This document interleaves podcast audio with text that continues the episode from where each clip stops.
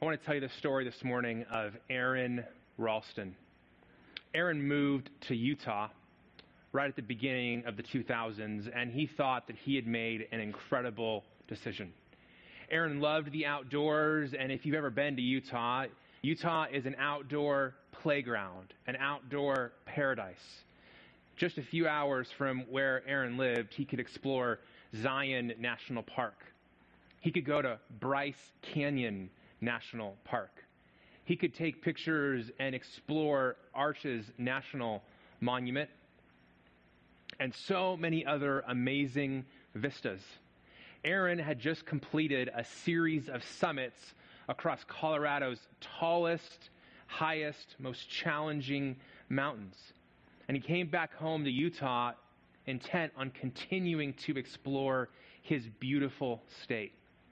But on April the 26th, 2003, Aron went out for a hike that would change his life. He went out to explore the slot canyons in southern Utah. It was a very remote area. There were very few people around. He only passed a, a, pair of young women on his way towards where he was going, and he was out there for the entire day, really seeing and hearing no one. Before Aron left on April the 26th, 2003, he made a terrible decision. What was that decision, you say? He didn't tell anyone where he was going, and he didn't take anything that he could use to contact help if something went wrong. And as you might guess, something went terribly wrong on the hike that day. Aron was descending in a slot canyon when the boulder that he was coming down got dislodged. And this several hundred pound boulder collapsed crushing one of his arms to the wall. He couldn't move. He was stuck literally in the canyon.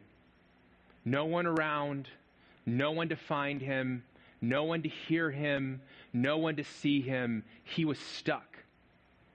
Aron was alone in that wilderness for five and a half days. Stuck out there by himself no one knew that he had gone. No one knew where he had gone. No one knew where to find him, and he had no way to call for help. And over 127 hours, Aron struggled, and his life flashed before his eyes. He made videos on his camera to his loved ones, saying goodbye. He experienced some incredible things on a mental and emotional level. And finally, in the middle of that sixth day, Aron had an idea.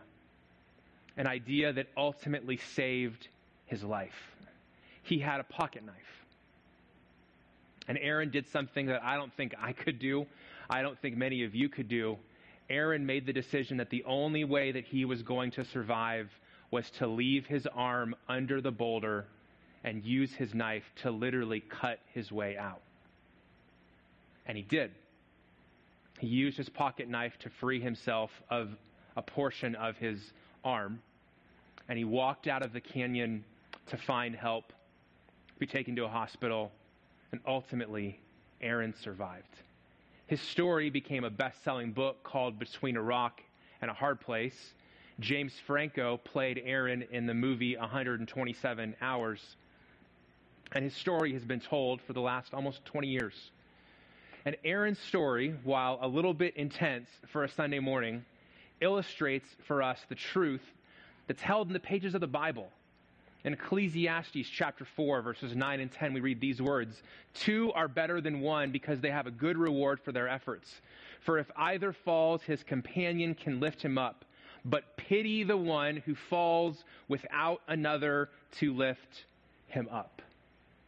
Friends, you may never have been trapped between a literal rock and a literal hard place. You may never have been out alone in the wilderness for 127 hours by yourself. But I think all of us can relate to the experience of Aron Ralston.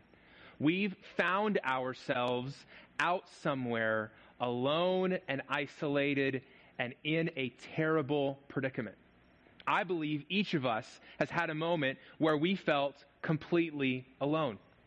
Maybe that moment's happened this year in 2020.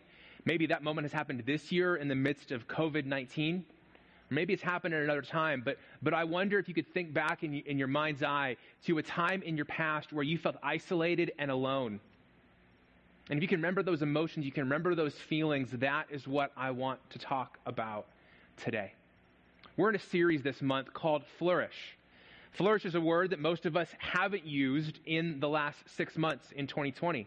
We've used words like survive, make it through, endure, persevere, grit, resilience, but not flourish. And over three weeks, last week, this week, and next week, we're talking about how can we as individuals and as a church flourish amidst incredibly difficult times. And one of the things that we're reminding ourselves of is this, that flourishing isn't dependent on what we think it is. Flourishing is not only possible in ideal conditions when those things happen that we would think would be catalysts for flourishing. But what we're seeing is that flourishing is dependent on different things, maybe more fundamental things, maybe simpler things than we've thought, thought of before. We started this series last week, and if you missed it, you can watch this message on our website, prescottcornerstone.com. But in week one of this series, we said in order to flourish, we need an awareness of God's presence. In order for us to flourish in our lives, in order for us to flourish as a church, we need to not just have God's presence, we need to live with an awareness of God's presence. Each of these weeks is a P. Last week was presence. This week we're talking about people. And here's the big idea for today that everyone wants to experience community, but do we want to make a real commitment?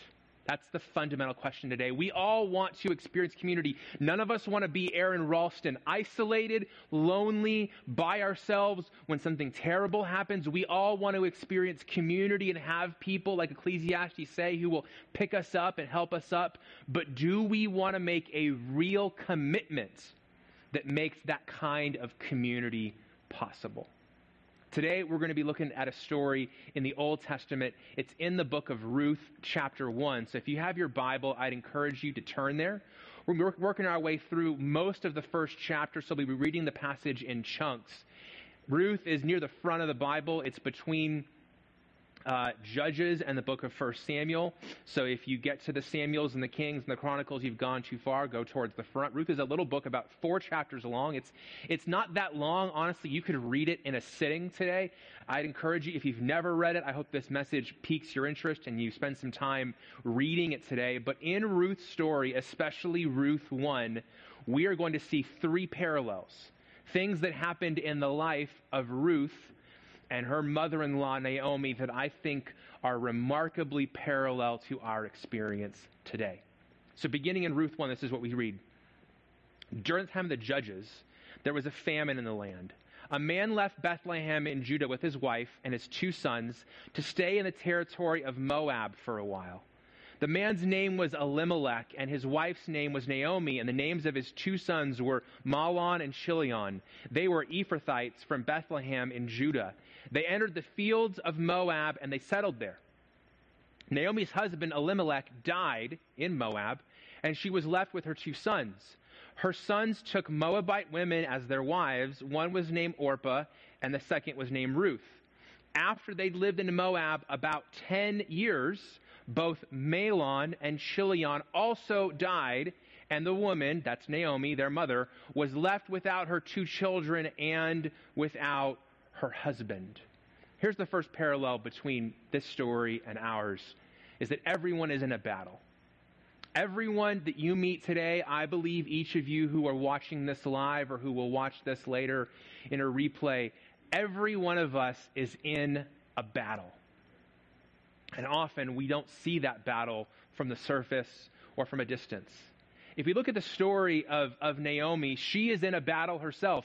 Her family has gone through a famine. They've had to leave Bethlehem and go to Moab. This is not like going from Phoenix to, to uh, Prescott or from Prescott to Tucson. This is like going from America to Canada or Mexico to Canada. It's moving a country away. So they've experienced a famine. They've gone through a difficult move. Some of you have moved recently, and you know just how unsettling that can be. There, there's been a death of her husband, so she's now a widow. And to top it all off, she's buried her sons. All of this has happened in a decade, in 10 years. A famine, a move, losing her husband, and losing her sons. That's what Naomi has endured. And so, if you look at Naomi's story, you look at her experience, if you were to talk to somebody like that, you might say, Yeah, it makes sense that you're bitter and despairing. You're hurting. We're going to see in a little bit just how much bitterness, just how much despair Naomi has. But I just want to warn you before we get there, it's going to make sense. It's going to make sense that she is in that place of pain and struggle, that she's in that battle because of what she has endured. And when you read her story, it makes total sense. You go, of course, she's in a battle. Those things happen to her. But many times when we interact with each other, we don't have all that information that the Bible gives us as kind of the all knowing narrator in a story. We don't see all the things that each of us are carrying. We see somebody from a distance and maybe they're keeping their distance, maybe they're wearing a mask, but behind the mask and through the distance, each of us are walking through a battle. This is why I love the famous quote from Aristotle who said, Be kind, for everyone you meet is fighting a hard battle. Everybody that you encounter is going through something. And if they're not in the heat of it, they're probably heading into it. And if they're not in the heat of it, they're probably just coming out of it and they're feeling the exhaustion and the weight of it and the fatigue of it. But so often we don't see people through that lens. We see them as for us or against us, agreeing with us or not agreeing with us, sharing our politics, not sharing our politics, wearing a mask, not wearing a mask. And we tend to see people through those lenses. And in this story, we're invited to see Ruth and Naomi as people who are hurting and in the middle of a battle. And so here's what I want you to do today I want to encourage you to look at the world through colored glasses. You know, we say it sometimes, that person there, oh, they see the world through rose colored glasses. They, they just see the world as perfect and good. And, and we say this as if we don't see the world through a filter. Well, we all see the world through a filter. And here's the, the encouragement I want to make to you today I want to encourage you this week to see the world through a specific filter. And it's this filter that everyone you encounter this week, whether in person or online, is in the middle of a battle. Maybe in the middle of pain. And I wonder how that would change how you interact with them. For instance, as you're scrolling through social media this week and you see somebody post something that just looks over the top or, or they attack you or you watch them attack somebody else, I want you to pause and go, I wonder if they're hurting. I wonder if they're struggling. I wonder what battle they're in. Because it's possible that the reaction and the emotion and the intensity you see has nothing to do with the fight that they're going through and everything that, that's going on inside of them. And yet, this is easy to see and this is not. And so, for those who are about to meet Naomi, who are about to meet Ruth in the story, when they get to know what has happened to her, her response makes so much more sense. And I think the same thing is true for us that everyone we meet is in a battle. Let's keep reading their story in Ruth 1, verse 6. It says Naomi and her daughters in law set out to return from the territory of Moab because Naomi had heard in Moab that the Lord had paid attention to his people's need by providing them food. So they left Bethlehem, went to Moab. Now they're in Moab and they've heard 10 years later, hey, there's food again in Bethlehem. Let's go home. So it says Naomi left the place where she'd been living accompanied by her two daughters in law, and she traveled along the road leading back to the land of Judah. And we said to each of them, Each of you go back to your mother's home. May the Lord show you kindness, so show kindness to you, as you have shown to the dead and to me.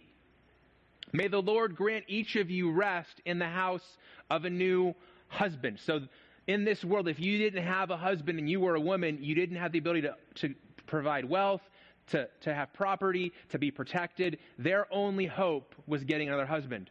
And so Naomi kissed them And they, being Orpah and Ruth, they wept loudly. And they said to Naomi, We insist on returning with you to your people. We want to go with you, Naomi. But Naomi replied, Return home, my daughters. Why do you want to go with me? Am I able to have any more sons who could become your husbands? Now, in this world, there's this thing called levirate marriage. And what it means is that if there's a son who dies in a family, the other sons are obligated to help that widow conceive to carry on the family line. Well, there's no more sons. And she's like, Am I going to have more sons in the future to help you? Return home, my daughters, go on, for I'm too old to have another husband. Even if I thought there was still hope for me to have a husband tonight and to bear sons, would you be willing to wait for them to grow up? Would you restrain yourselves from remarrying? No, my daughters, my life is much too bitter for you to share because the Lord's hand has turned against me. We'll come back to this sentence in a second. Again, they wept loudly, and Orpah kissed her mother in law, but Ruth clung to her. Second parallel to our experience is that we tend to push people away when we're in pain. We tend to push people away when we're in pain. As a pastor, one of the things that I see more than anything else is people in pain. People, people often turn to the church or reach out for help when they are overwhelmed in pain. And yet, at the same time, while we're needing people to come near us and love us and care for us when we're in pain, many of us, our tendency is to push people away in our pain. As the old cliche says, you know, hurt people, hurt people. We tend to push people away when we're in pain. And that's Naomi's story. Naomi literally says in Ruth 113, "My life is too bitter for you to share. You need to get away from me because my life is too hard for anyone to walk it with me. So just leave me alone. Let me suffer by myself. She literally is trying to push her daughter in laws, her family away because she thinks that there's too much pain and too much bitterness. Why would you want to go through this with me? Why would you want to be in this with me? And you go, man, that, that's, that's a little bit intense. Yeah, and I think we see some of ourselves in this story. I know I certainly did. I'm going to invite some friends out on stage with me. So I'm going to bring out Ben and Benny. We did not plan the names that way, but they're volunteering to help me today. So, uh, Ben, you're going to be right here. Benny, you're going to be right here. They each have a heart. And uh, their heart is in some ways like an illustration of this moment. You know, Ben has kind of pre torn his heart because Ben is like a lot of us, like Naomi, that he's gone through some bitterness and some pain. And we like to think that our hearts are, are perfect like this. These hearts are, are much better shaped than mine are that I cut out this morning. But many of us are like Ben, and we've got a heart that's in pain. And yet, we have people who are around us who want to come close to us and help us. But what's our tendency? When we're in pain, our tendency is to try to move towards people to help, but the tendency when we're in pain is to do what? Is to hurt, to preempt this person hurting us because we're already in pain. The temptation is to hurt them. Yes, Benny, it's tough. Thanks for thanks for hopping on, guys. And and that exchange while a little bit simple and silly, reflects this principle that we're afraid of rejection, we're afraid of hurt, like Naomi, so we push people away before they can reject us. Many of us, because of the pain that we're in, we are afraid of those people rejecting us and saying, Yeah, your life is too bitter to share. Yeah, you're in too much pain to love. Yeah, you're too broken for me to come alongside. So we tell ourselves those stories and then preemptively we push those people away. And we find that what we need the most community, people, love out of fear, we push that away because we're scared that if we risk love, community, people, we may also experience hurt, rejection, and even more pain. You might say, Scott, that sounds like a lesson on dating. It's not about dating. although it maybe applies there. It's about of all of our lives. That many times we find ourselves isolated and alone by choices that we made. We keep people at an arm's distance because we're in so much pain and we're afraid of letting anybody see that, much less risking them increasing that pain. I've heard from so many of you, and I've read so many statistics this year about the growing amount of isolation and loneliness that we're experiencing.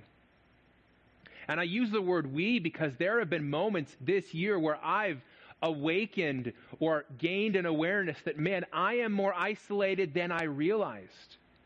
Man, there are not people who really know what I'm going through or what I'm struggling with. And I'm so grateful that in those moments there were people in my life who intentionally kept reaching out. I've got a friend and on a weekly basis, sometimes more than once a week, he would send me one of those annoying follow up texts like this, which said, How are you doing? How is that blank thing going we were talking about? Has there been any change? And he would just keep following up with me and following up with me and letting me know that he really wanted to know, even if things hadn't gotten better, even if things had gotten worse, even if there was no change, he still wanted to know how those things were going and more importantly, how I was doing in the middle of it. And multiple times when I gave him the brush off or when I wasn't fully transparent, he would ask follow up, penetrating questions so that I would know that he cared. Even though I was in pain trying to push him away, he kept showing up. And here's what I want to encourage you with I think you probably have people in your life like that that you know are struggling, that you know are going through a hard battle, that you know are like where Naomi was. And they come to mind and you go, man, you know, I wonder, I wonder how she's doing. I wonder how he's doing. And I want to encourage you to take action when that person's name comes to mind when you think about them. I want you to treat that thought or that name as a prompt from God to reach out.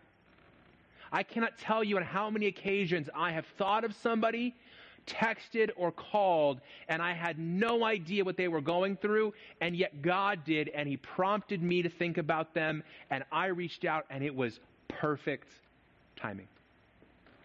People did the same thing for me. Hey, you were on my mind. And I was like, man, I was on your mind because I am having a rough go of it. And if our tendency is to push each other away when we're in pain, we need to follow God's promptings to reach out through that pain.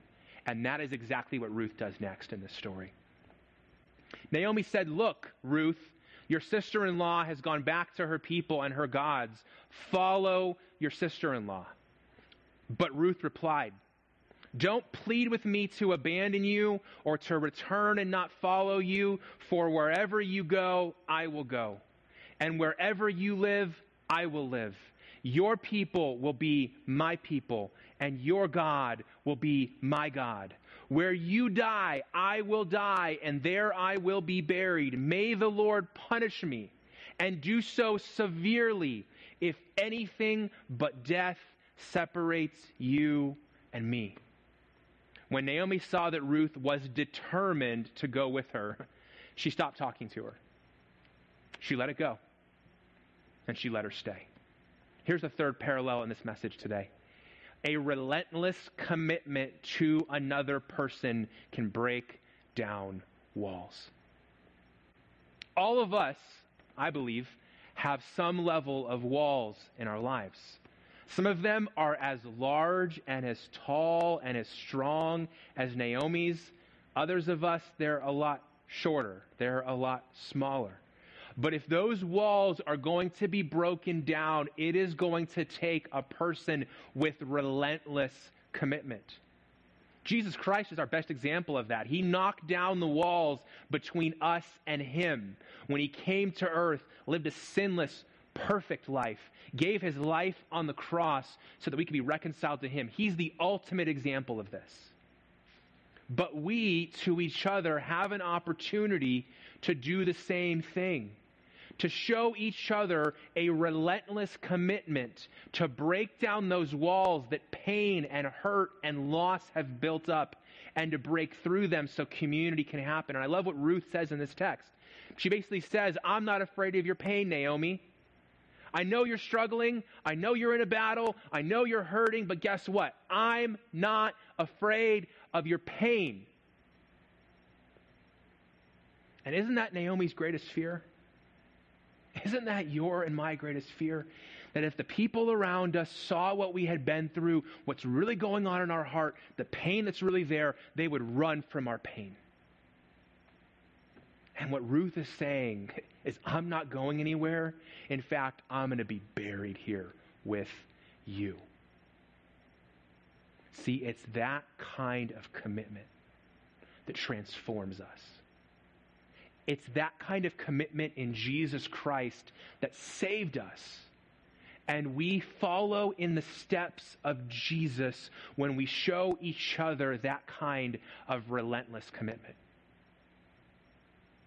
And we need that kind of commitment because isolation is so pervasive today. Friends, isolation, it takes little effort, but community takes a big commitment. You don't have to work hard today to become isolated. It's like gravity, it's just the direction you naturally go, especially in a world like we're experiencing in 2020.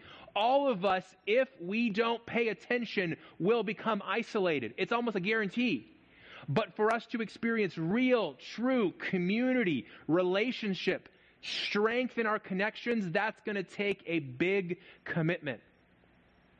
A couple years ago, Jamie Parker, our, our, worship pastor, went to a conference and he came back. And whenever our team goes to a conference, we always kind of share our big takeaways, our big learnings. And he shared a quote that God had just used to challenge his heart from Evan Wickham. Evan said, Everyone wants community, but no one wants to make a commitment. You go, Scott, that, that sounds kind of harsh. It, it, I think maybe it is, but it's intended to wake us up. That so many of us go, man, I'm isolated, I'm lonely, I need community, I need relationships. And then an opportunity comes. And many of us, if we're honest, we're scared to commit. Or the commitment seems too big. Or we're intimidated by it. And so we don't experience that community.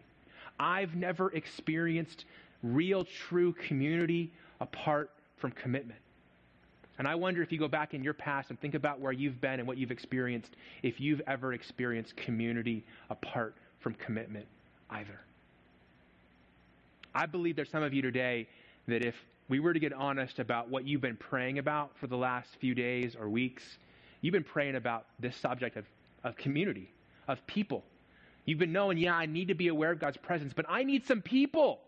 I need some connection. I need some community. And that's not ever going to happen apart from commitment. And I wonder something. What if God wants you to be part of the answer to your own prayer? I hate it when God does that. I'm like praying for something, I'm I'm interceding, I'm pleading, I'm petitioning God to do something, and God goes, okay, we're going to do that, and you're going to be part of it. I was like, No, no, no, God. I, I asked you to do that. I didn't ask for me to be part of it. And yet, that's what commitment is. It's saying, God, I need this. I know this is absent. I know that if I had people, if I had community, then I could flourish in this time. And God goes, okay, what if you are part of the answer? You know, part of the way that we are seeking to deal with this loneliness and isolation pandemic in our culture is our community groups. Groups that meet every week or every other week in a living room for an hour and a half or two hours and dig into this message that we've been talking about today and share life with one another. And backstage today, I heard a conversation with our, our team who's leading in the service today, and somebody said, I, I, We joined this group right when we started at Cornerstone, and we had no idea the, the needs and the challenges that were going to happen in our lives. And if it wasn't for that group, I don't know where we would be. And we asked some people who we had heard about the impact of their experiences in groups to share their stories with us. And one of those stories we're going to share today This story comes from uh, a member of our band. His name's Hans. You see him playing guitar many Sundays, and here's his story. What does my small group mean to me? Connection, friendship, a place I can be real and live life. Sunday mornings, there's enough time to say hi to somebody, maybe a little bit of discussion, but nothing deep, nothing where you really get to know someone or get to be known. With my small group, regular meetings, get to know the people there, and this is where I've really, really made friends. I also feel like I've really gotten to be known. With all the isolation going on, whether due to COVID or in my case due to an injury, being able to still meet with my group by video call has been very important and been a major factor for me being able to pretty much stay sane and not drive myself nuts by myself.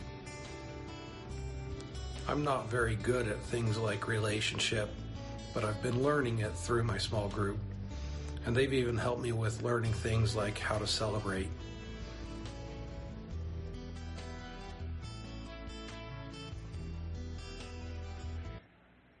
So, we're talking about really fundamental things today. How do we relate to one another? How do we open up with one another? As, as Hans said, how do we stay sane? And one of the ways that we do that is by being part of our own answer to our own prayers. And so we're going to put a challenge for you today. Next month, we're going to launch our groups for the fall. And there's an opportunity for you to be a part of not only answering your prayer, but somebody else's prayer we want to invite you to consider becoming a community group facilitator. Facilitating the experience of community for yourself and other people. Not just showing up and expecting somebody else to make the commitment and do the work, but you. You don't have to know all the answers. You don't have to have a, a Bible degree. You don't have to be somebody who's been doing this forever. You just have to be somebody who says, you know what? I want to be a part of answering my own prayer. I want to be a part of answering somebody else's prayer. And if everybody wants community, but nobody wants to make a commitment, I'll make a commitment. And I will do that so other people can experience this gift. If God's moving in your heart today about this, we want to encourage you to email Paul at PrescottCornerstone.com to learn more.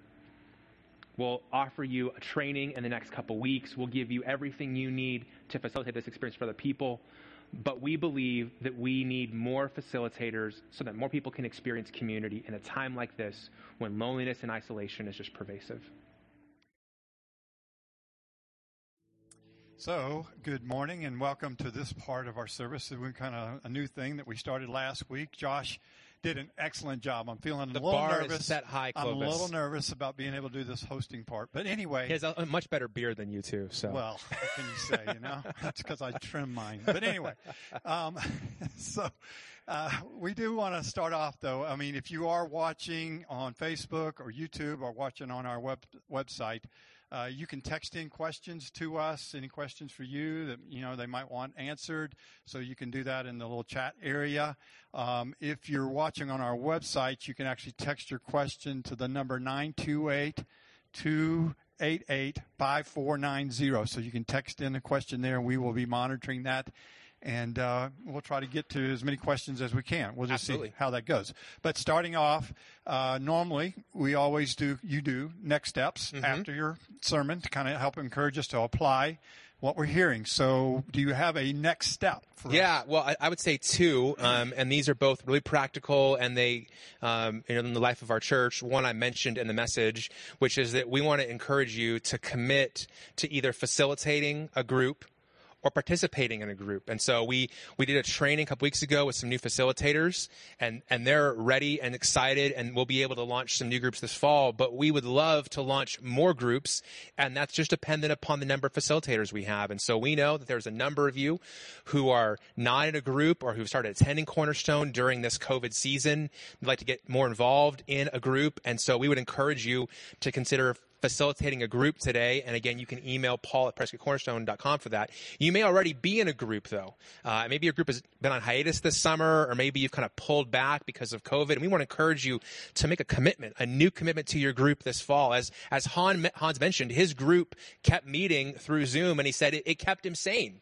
It helped him get through a, a, medical challenge, get through this season. And I believe the same thing is true for people in your group. They need you to be consistent, even if you're just showing up as a participant in the group, to show up and to encourage and to share and to pray and to do life with. So either one of these, facilitating a group or participating in a group. The second thing I would just say is that we'd encourage you on Sunday mornings to consider hosting or attending a watch party this fall. So we know that there's many of you that are watching uh, at home by yourself, maybe with your, your spouse or your family.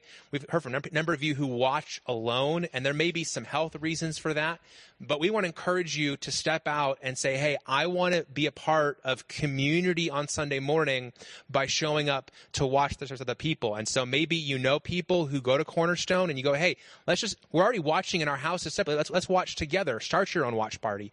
Or you know some people who are getting together and you go, hey, could I join you? Could I show up and be a part of that? Those are two really simple ways that you could commit to community and people this fall through groups, or through watch parties.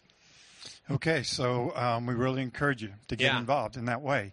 Now, one of the questions that might be raised by all of this is what if, I mean, is that the only way that you can get involved in community at Cornerstone?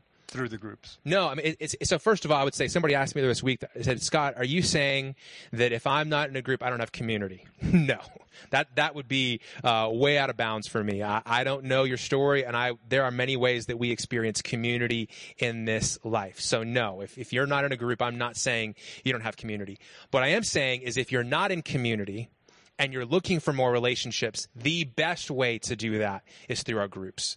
And we as a church, are committed to a really simple focus. That means we don't offer a, a plethora of programs or a menu of options. Community groups is where that starts.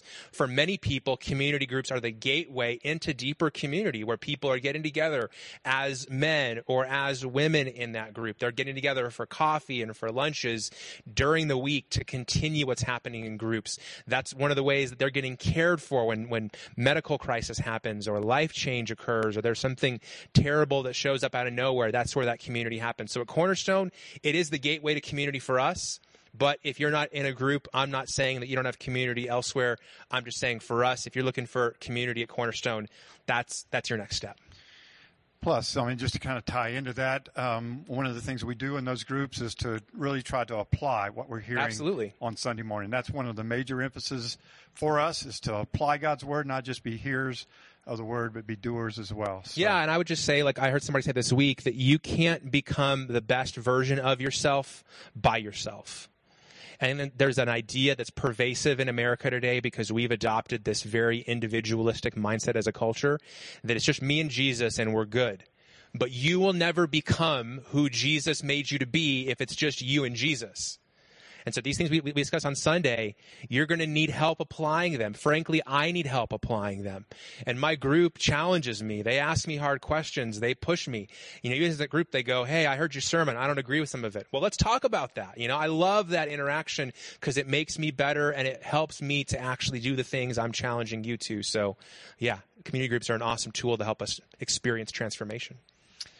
All right, so we need to kind of bring it to a close. Any uh, final thoughts? Any last word? Or yeah, I, two two pieces um, that I would say. Um, one, and both of these are things I mentioned in the message. One is I want to encourage you that when you ask somebody how they're doing, to add a word, and it's the word really. Clovis, I've asked you this in the last few months. I've said, Clovis, how are you doing? No, really, how are you doing? Yes. And uh, it's a different conversation. Now, I put in fine print at the bottom if you mean it and have time. Because how many of us have had somebody ask us how we're doing and we don't think they're honest? or we go, they don't have time to hear it, so we don't share it. But if you're going to actually care about other people and commit to them, then I would encourage you to ask somebody how they're doing really. And one of the ways that I'm doing this is my goal is every day, at least once, I'm texting somebody that I know, that I care about. Maybe they're going through something and I say, Hey, how are you doing? Question mark. Really? Exclamation mark. just so that they know that I know that I mean it and I have time. And the conversations that come out of that question are really powerful. So that's one thing. Another thing is this number four. When someone comes to mind this fall, I want you to treat that as God saying, reach out. I just believe that if God put somebody on your mind, it is on purpose. There's a reason. And so when you think about them, say something. That old statement, if you see something, say something. If you see somebody's name, say something to them. It, it, may not be anything significant, but just let them know that you care and that you're there. That way, if they end up in a Naomi situation, they know they can call you, they can reach out to you, that you're there. And in my experience, when you are that kind of person for other people, people become that kind of person for you. So, a couple practical things as we close today. So again, if uh, you want to apply what we've heard this morning, one of the ways is to join a group, get involved in a community group, or to be willing to host one. And if you're willing to do that, we'd love uh, for you to let us know and to continue to do some of the things we've talked about here in terms of asking people how are they really doing mm-hmm. and try to, you know, find out really how yeah. are you doing. And they can, you can, Paul, Paul, PrescottCornerstone.com is a great way if you're interested in facilitating a group. We'll have more info the next two Sundays about the launch of our fall groups. So stay tuned for that if you're looking to sign up to be a part of that.